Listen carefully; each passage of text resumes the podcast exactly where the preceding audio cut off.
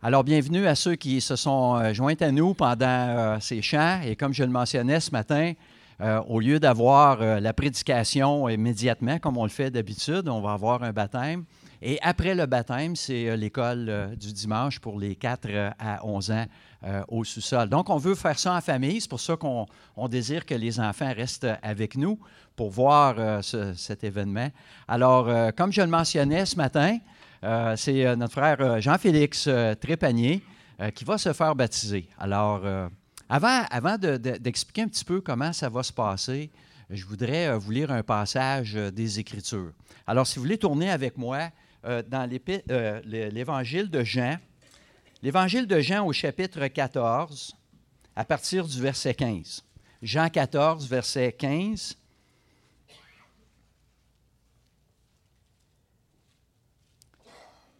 Si vous m'aimez, gardez mes commandements.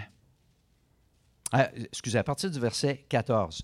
Si vous demandez quelque chose en mon nom, je le ferai. Si vous m'aimez, gardez mes commandements. Et moi, je prierai le Père et il vous donnera un autre consolateur afin qu'il demeure éternellement avec vous.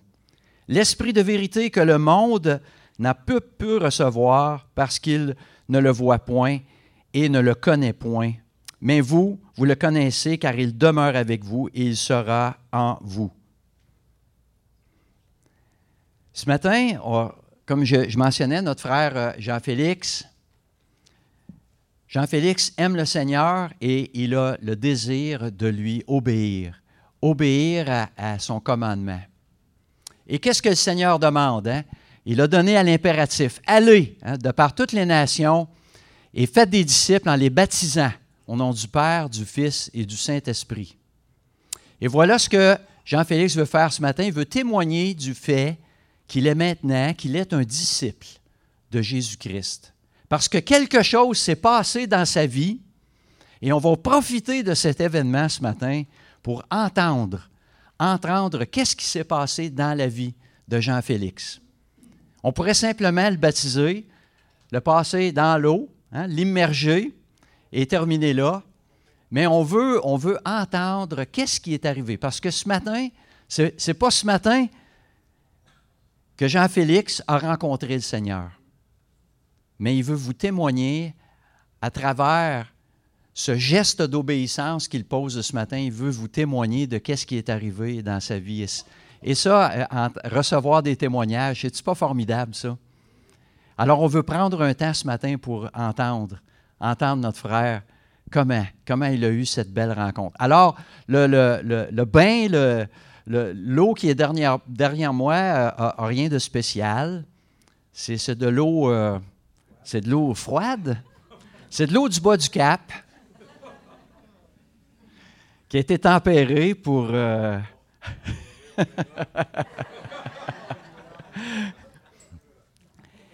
Et euh, Jean-Félix a choisi un chant.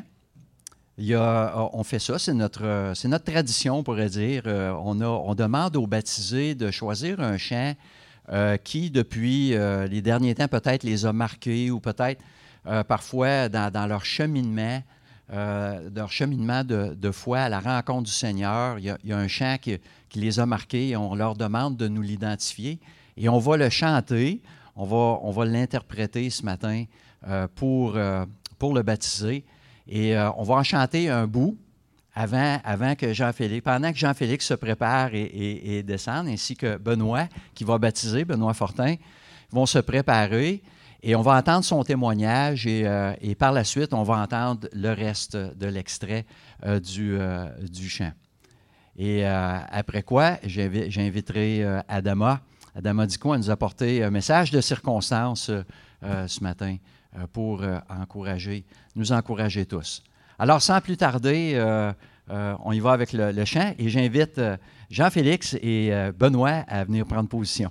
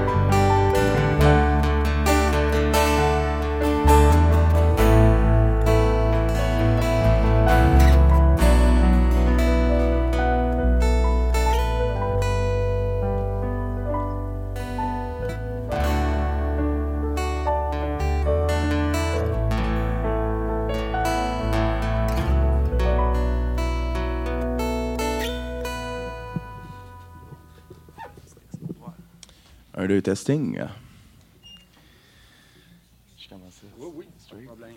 Mais bonjour tout le monde. Euh, je m'appelle Jean-Félix Trépanier. Je suis né euh, le 14 mars 1995 ici à Trois-Rivières.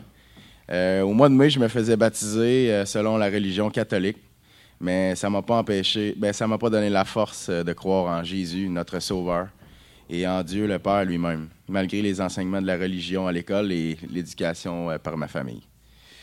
Euh, depuis, dans ma vie, euh, j'ai fait des choses dont euh, je suis pas fier aujourd'hui. J'ai dit des choses qui devraient jamais être dites et ce, sans même craindre la colère de Dieu. Aujourd'hui, je suis ici devant vous pour témoigner de ma révélation. C'est en février dernier que j'ai fait la connaissance de Dieu. Il plaça dans sa, dans, en fait, il plaça par sa grâce Nicole, une merveilleuse femme euh, croyante de son royaume dans ma vie, qui, euh, par ses paroles, m'annonça l'Évangile et cela m'a amené à me repentir de mes péchés et à croire au Seigneur. Moi qui méritais absolument rien de sa part, excusez, vivant ma vie sans même croire en son existence.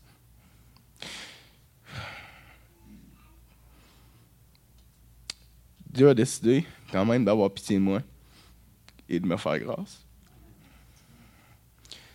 Dans Jean 14, 6, Jésus dit euh, Je suis le chemin, euh, la vérité et la vie. Nul ne vient au Père que par moi. Suite à cela, euh, j'ai découvert l'Assemblée chrétienne du Cap par le biais de mon ami Anthony Bridgman qui est présent ici ce matin, le petit-fils de M. Trevor. Je suis démotif, excusez-moi. ouais, mais c'est- pas, que- c'est pas pour le show, là.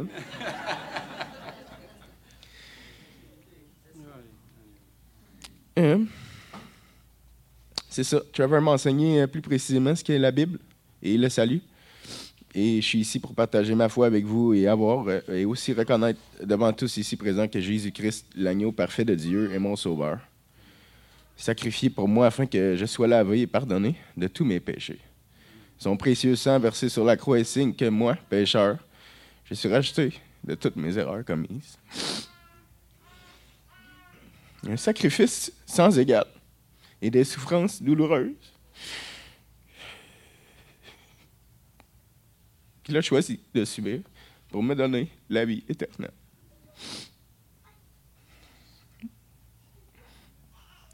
Selon Jean 3,16, car Dieu a tant aimé le monde qu'il a donné son Fils unique, afin que quiconque croit en lui ne périsse point, mais qu'il ait la vie éterne- éternelle. C'est lui seul qui donne droit à une place aux côtés de Dieu. Et je lui serai fidèle et reconnaissant à jamais. le 12 août prochain, ici, ici même, à l'Assemblée, je marierai cette femme que Dieu a mis sur mon chemin. Ouais, une femme fascinante qui partage sa foi et ses apprentissages avec moi. Dieu fait déjà partie de mon quotidien et pour toujours, je serai fidèle. Je serai son fidèle serviteur. Je suis reconnaissant de tout ce qu'il a fait pour moi depuis ma naissance et ce qu'il fera pour moi dans le futur. Je garderai toujours la puissance de son amour et sa grâce infinie dans mon cœur. Je continuerai de l'honorer et de l'adorer au nom de Jésus, notre Seigneur. Même si je tombe, je sais qu'il sera là pour me tendre la main et m'aider à me relever pour toujours continuer de grandir dans ma marche avec lui. Amen. Amen.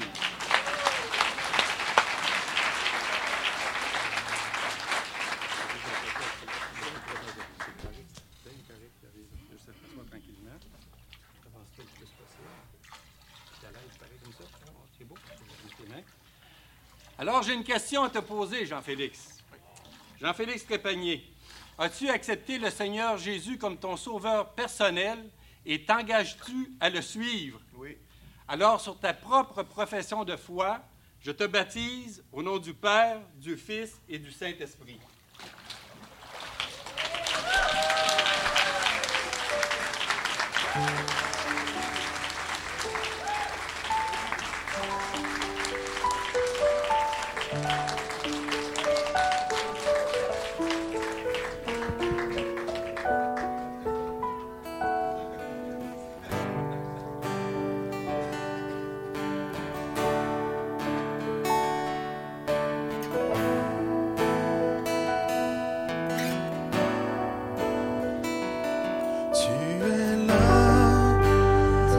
Nos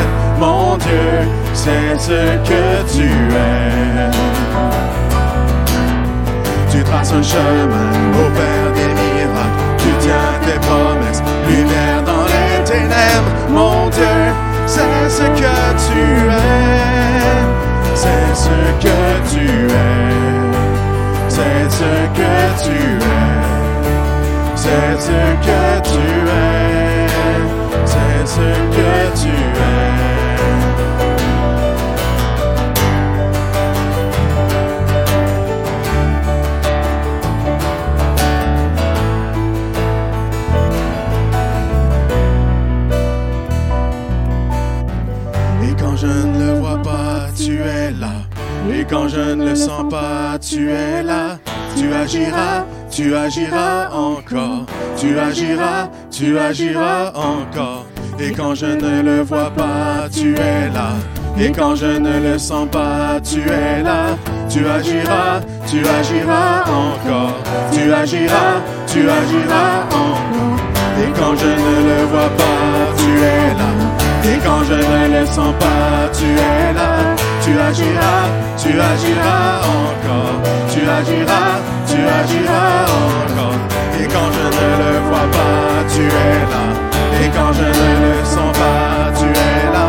Tu agiras, tu agiras encore. Tu agiras, tu agiras encore.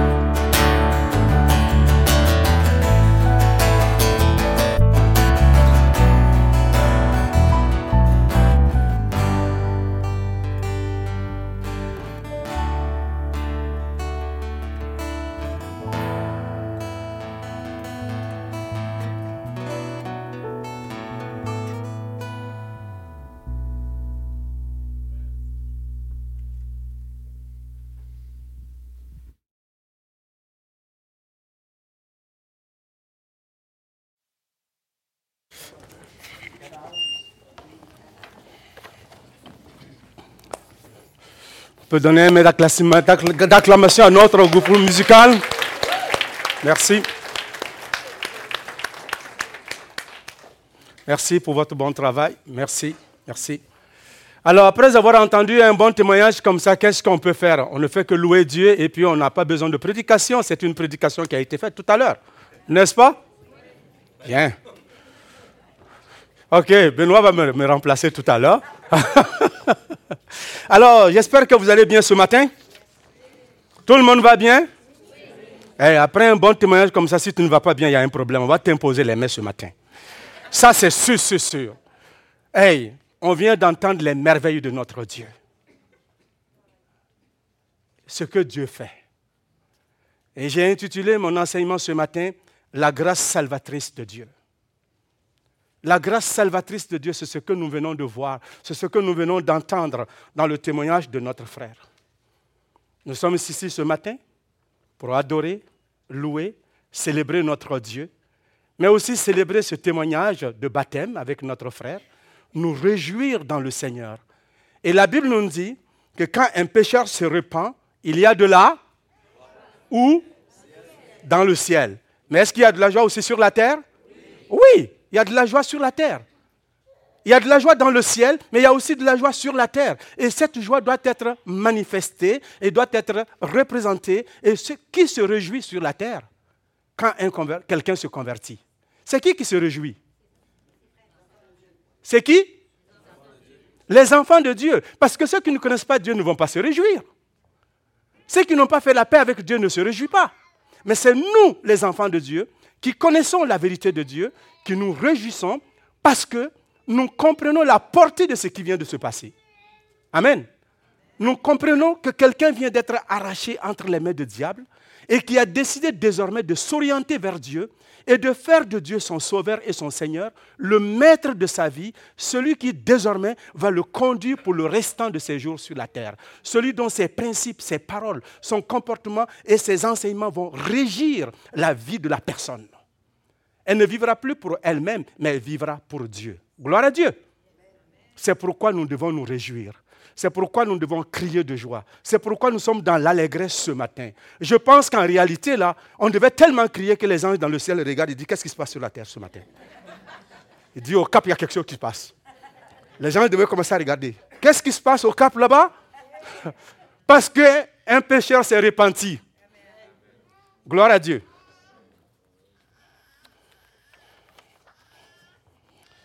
Alors, sans plus tarder, j'aimerais qu'on lit le texte que nous avons ce matin. Dans Ephésiens, ce n'est pas long, c'est compris, mais il y a d'autres textes qui vont suivre. Dans Ephésiens chapitre 2, versets 8 à 9, c'est un texte connu de tous. C'est un texte connu de tous les chrétiens, même des plus petits. Mais ce n'est pas parce qu'un texte est connu qu'on n'en parle pas, n'est-ce pas? Et nous devons en parler. L'apôtre Paul dit, je vous répète les mêmes choses, car pour vous cela est salutaire. Alors, dans Ephésiens chapitre 2, versets 8 à 9, il nous dit, car c'est par la grâce que vous êtes sauvés, par le moyen de la foi. Cela ne vient pas de vous, c'est le don de Dieu. ce n'est point par les œuvres afin que personne ne se glorifie. La grâce salvatrice. Alors, nous sommes sauvés par la grâce. Mais avant de parler de notre salut par la grâce, j'aimerais que nous regardions la nature de notre condition humaine, avant que cette grâce de Dieu ne soit manifestée pour nous. Avant que Dieu n'envoie son Fils, avant que le sacrifice solennel soit payé, qui étions-nous avant? Qui était notre frère? Jean-Félix Trépanier Il est passé par le même chemin que chacun de nous qui sommes assis ce matin ici. Notre nature, qu'est-ce que Dieu dit de nous? Qu'est-ce que Dieu dit de vous et moi avant notre conversion? Voilà ce qu'il dit quand nous regardons, que nous sommes des pécheurs. Quand Dieu regarde sur la terre, il dit, nous sommes des pécheurs.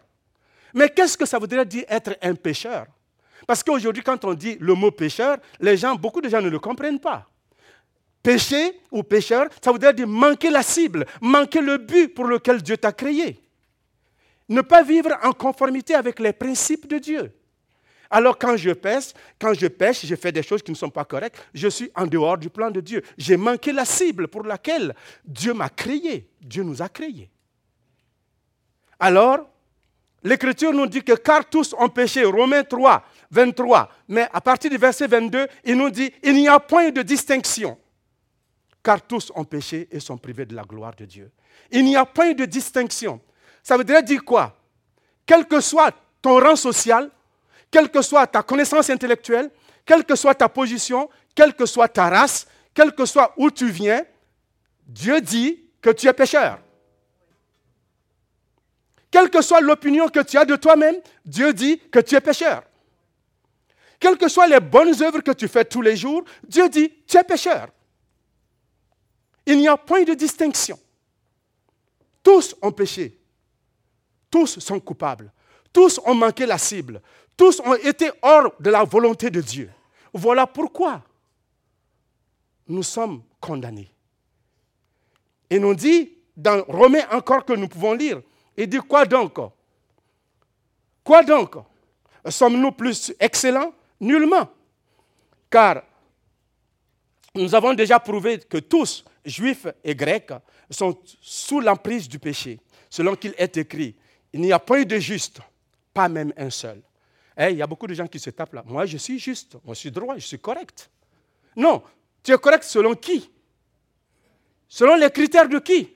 Selon tes critères à toi, selon tes règles à toi. Est-ce que selon les règles de Dieu, tu es juste? Non.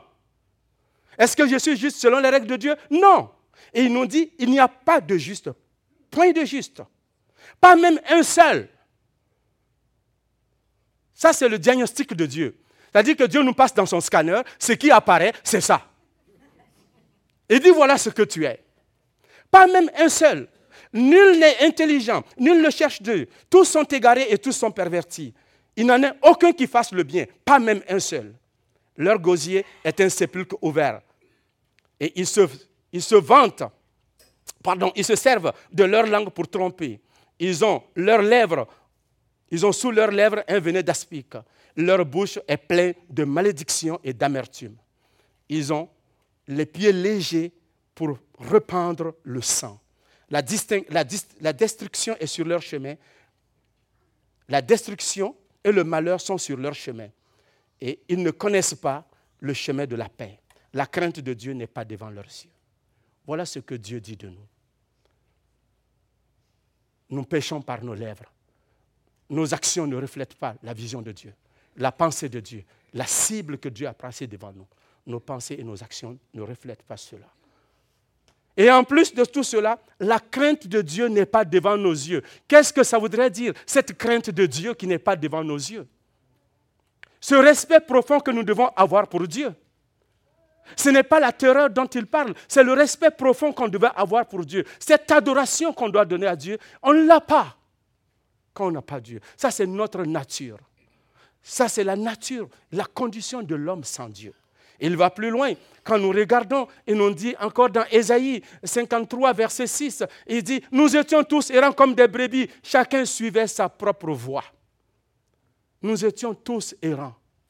Avant de connaître Christ, on est tous perdus, comme des brebis, des moutons qui n'ont pas de berger et qui sont livrés à eux-mêmes, qui font ce qui leur convient.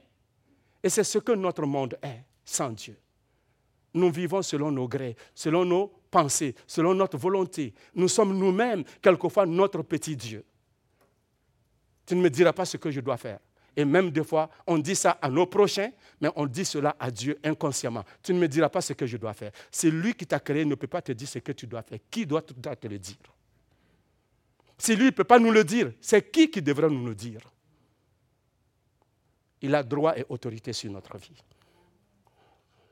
Alors quand nous sommes loin de Dieu, quand nous sommes perdus, comme nous sommes pécheurs, quelles sont les conséquences de cela? Les conséquences de cela, c'est la séparation avec Dieu. Dieu nous cache sa face. Nous sommes séparés de Dieu, nous ne voyons pas plus la présence de Dieu, il ne nous écoute pas. C'est ce que Ésaïe nous dit. Non, la main de l'Éternel n'est pas trop courte pour sauver, ni son oreille trop dure pour entendre, mais ce sont vos crimes qui mettent une séparation entre vous et votre Dieu. Et ce sont vos péchés qui vous cachent sa face et l'empêchent de vous écouter. Dieu est disposé à nous écouter.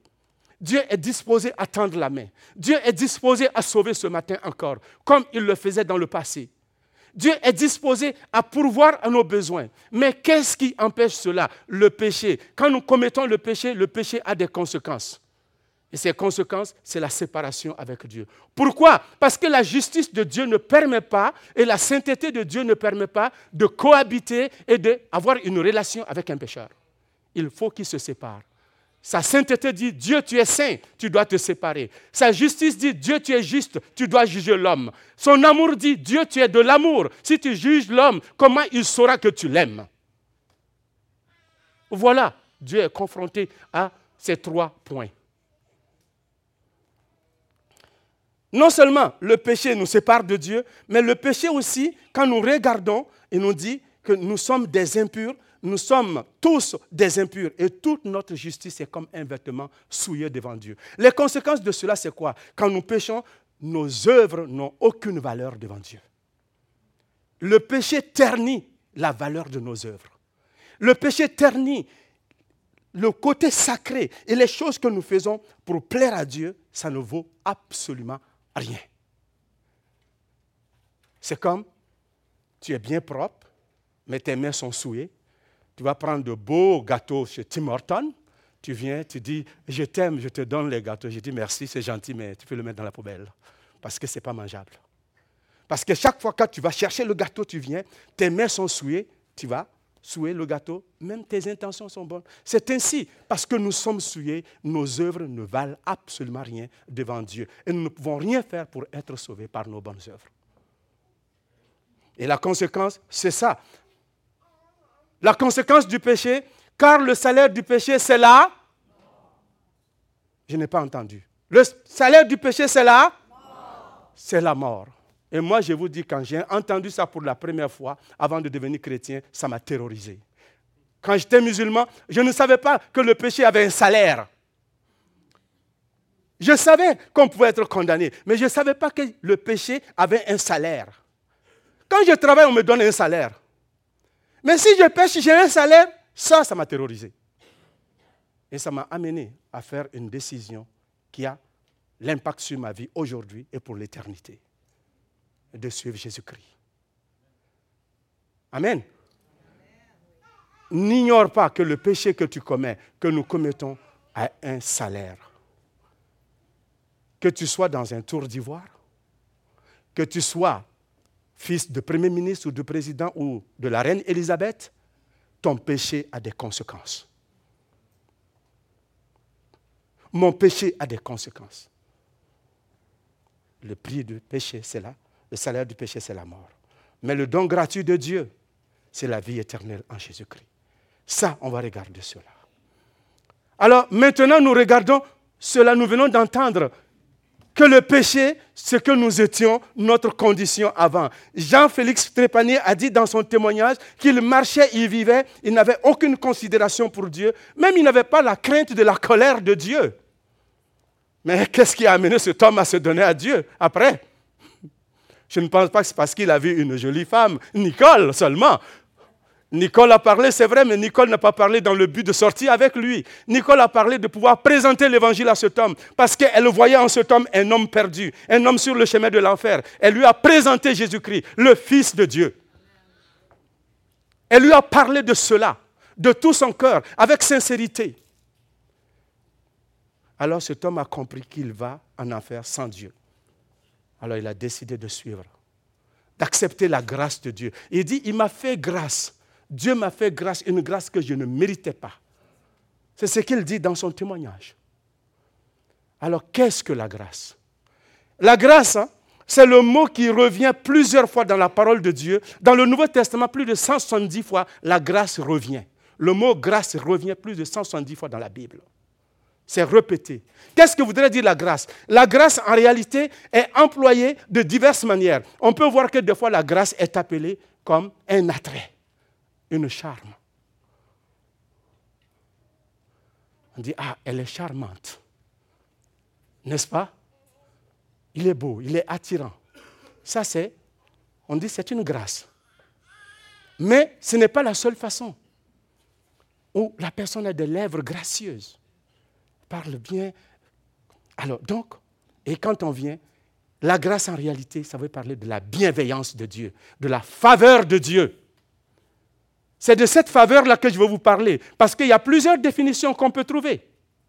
Et l'expression hébraïque, très fréquente, se trouve, que nous trouvons par rapport à la grâce, ça voudrait dire avoir grâce, avoir, faire bienveillance envers quelqu'un, avoir de la grâce envers quelqu'un, ça voudrait dire avoir de la bienveillance, avoir de la faveur. On fait une faveur à quelqu'un. On a l'expression même que nous disons des fois, dans ce sens ici, que nous disons par exemple que vos paroles, que la parole de Dieu nous dit dans Colossiens, que vos paroles soient toujours accompagnées de grâce. Autrement dit, que vos paroles soient toujours accompagnées de bienveillance, de faveur, de bonté. C'est ça, ça voudrait dire. Donc, avoir la grâce, c'est avoir la faveur de Dieu, avoir la bienveillance de Dieu. Et on voit aussi que c'est une bénédiction. Bienfait et bénédiction. Dieu me fait grâce. J'ai usé de la grâce de Dieu. Dieu fait moi faveur. On peut aussi demander une faveur à notre prochain. Amen. Ça, c'est ce que ça voudrait dire remerciement, aussi gratitude. Nous rendons grâce à Dieu.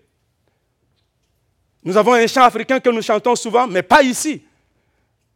Rendons grâce au Seigneur, rendons grâce, rendons grâce pour son amour. Vous connaissez ce chant? Bon. Donc il y a longtemps, vous n'avez pas chanté ça ici, hein? Alors, donc, on chante, on rend grâce à notre Dieu. Ça, c'est remercier Dieu. Mais ici, nous sommes en train de parler de la grâce salvatrice, la grâce qui sauve. Alors, mais comment cette grâce de Dieu qui sauve s'est manifestée envers nous? Comment cette grâce salvatrice, la grâce qui sauve, ça sauve de quoi? On a parlé du péché. Ça ne nous sauve pas de Poutine. Ça ne nous sauve pas de Joe Biden, mais ça nous sauve du péché. Parce que le péché est plus grave que toutes ces personnes-là. Le péché est plus grave que toute autre chose. Et Dieu nous sauve du péché parce que ça nous sépare de Dieu. Ça nous met hors de la présence de Dieu. Ça détruit notre présence notre présent et notre futur.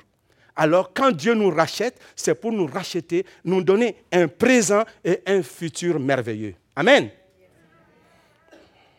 Alors c'est pourquoi il dit, premièrement, quand nous venons de lire notre premier verset qui voudrait dire, car c'est par la grâce que vous êtes sauvés. La grâce de Dieu est un don gratuit. On ne peut pas payer.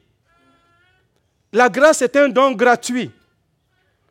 C'est un cadeau de Dieu il nous donne.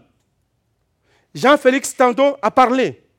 Il n'a pas dit qu'il a déboursé de l'argent pour avoir cette bénédiction-là, la grâce de Dieu. Jean-Félix, est-ce que tu es allé prendre un prêt à la banque pour payer la grâce? Tu t'es hypothéqué? Ok, tu as hypothéqué ton papa et ta maman Ni ta future femme Alors donc ça veut dire que c'est gratuit. Amen. C'est gratuit, mais quelqu'un a payé. Alléluia. Bien. C'est ce que nous venons de voir, la grâce gratuite, un don gratuit de Dieu. Mais elle s'obtient par le moyen de la foi.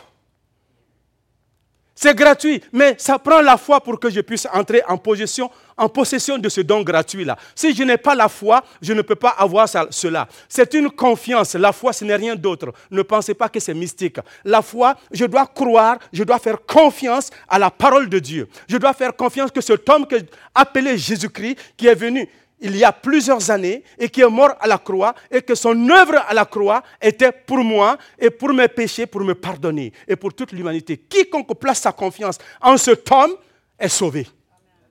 Alors je dois croire à son message, je dois l'accepter. Et ce message, croire, ce n'est pas intellectuellement. Je dois croire cela de tout mon cœur. Et mes actions doivent refléter après que j'ai cru. Sinon, ça ne vaut absolument rien. Parce que le diable y croit, mais il n'est pas sauvé. Mais si ta foi est comme ça, c'est une foi intellectuelle, ça ne vaut rien. Mais la foi doit passer par là et descendre dans le cœur et se transformer en action. Amen. Alors, il nous dit que ce n'est point par les œuvres. Alors, je ne suis pas sauvé par les œuvres que je fais, parce que dans ma ancienne religion, où j'étais, dans mon ancienne religion, qu'on appelait l'islam, quand j'étais là-bas, il fallait faire des bonnes œuvres pour être sauvé. Mais dans le christianisme, qui n'est pas une religion, mais qui est une relation avec Dieu, une relation avec une personne, ce n'est pas une relation avec une religion.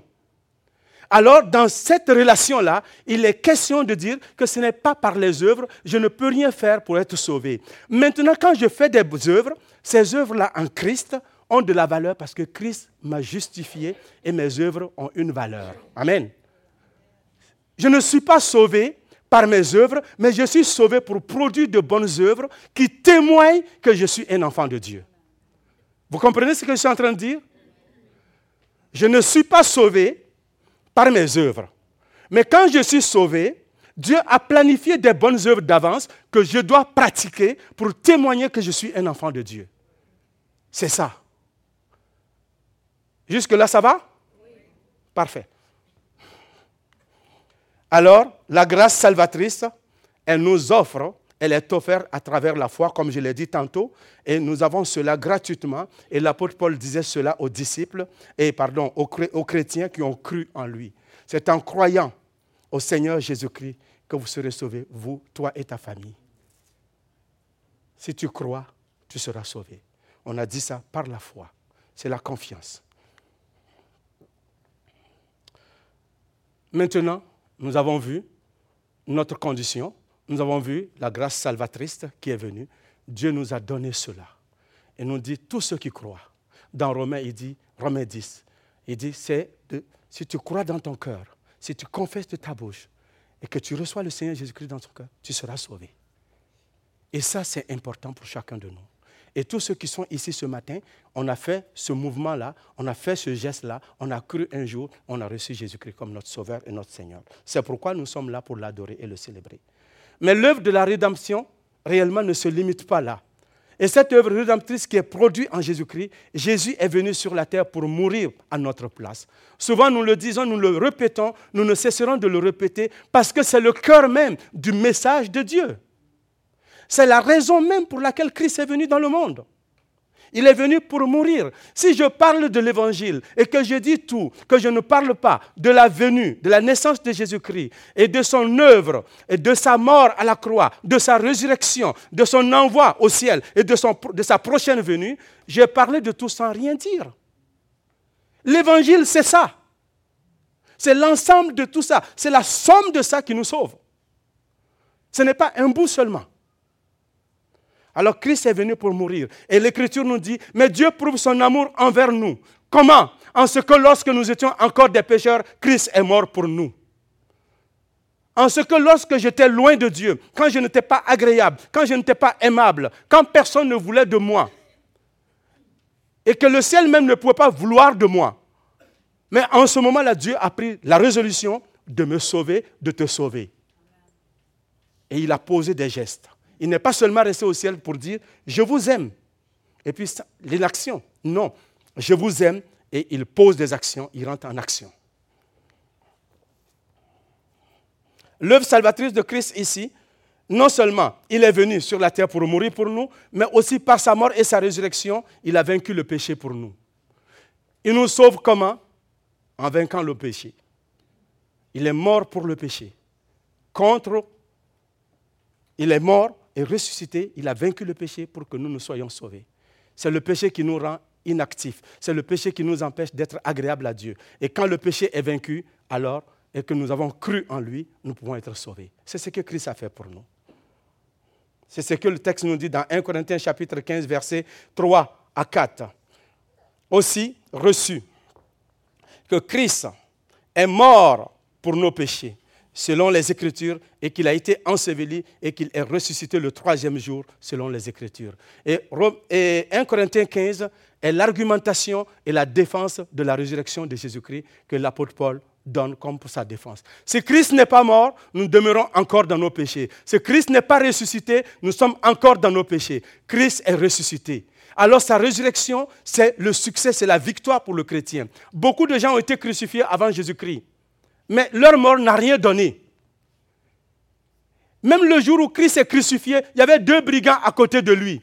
Est-ce que leur mort a sauvé quelqu'un? Non. Mais celui qui était au milieu, sa mort était différente de toutes les autres. Sa crucifixion était différente. Parce qu'il est différent lui-même. Parce qu'il est le Fils de Dieu incarné. Alors, sa mort a de la valeur. Et c'est cette valeur-là qui nous donne accès à Dieu. Notre frère Philippe a dit, et Félix a dit que la mort de Christ lui a donné accès à Dieu. Et aujourd'hui, il s'engage dans les eaux du baptême pour cela. Et il a fait. Que Dieu soit loué. Application. Tout ce que nous venons d'entendre. Qu'est-ce que cela implique? Toi qui n'es pas chrétien, ce matin tu es ici peut-être pour la première fois. Ou peut-être tu es dans l'église depuis des années, mais tu suis les chrétiens, tu chantes avec nous, tu loues, mais tu n'es pas chrétien. Tu aimes la compagnie des chrétiens.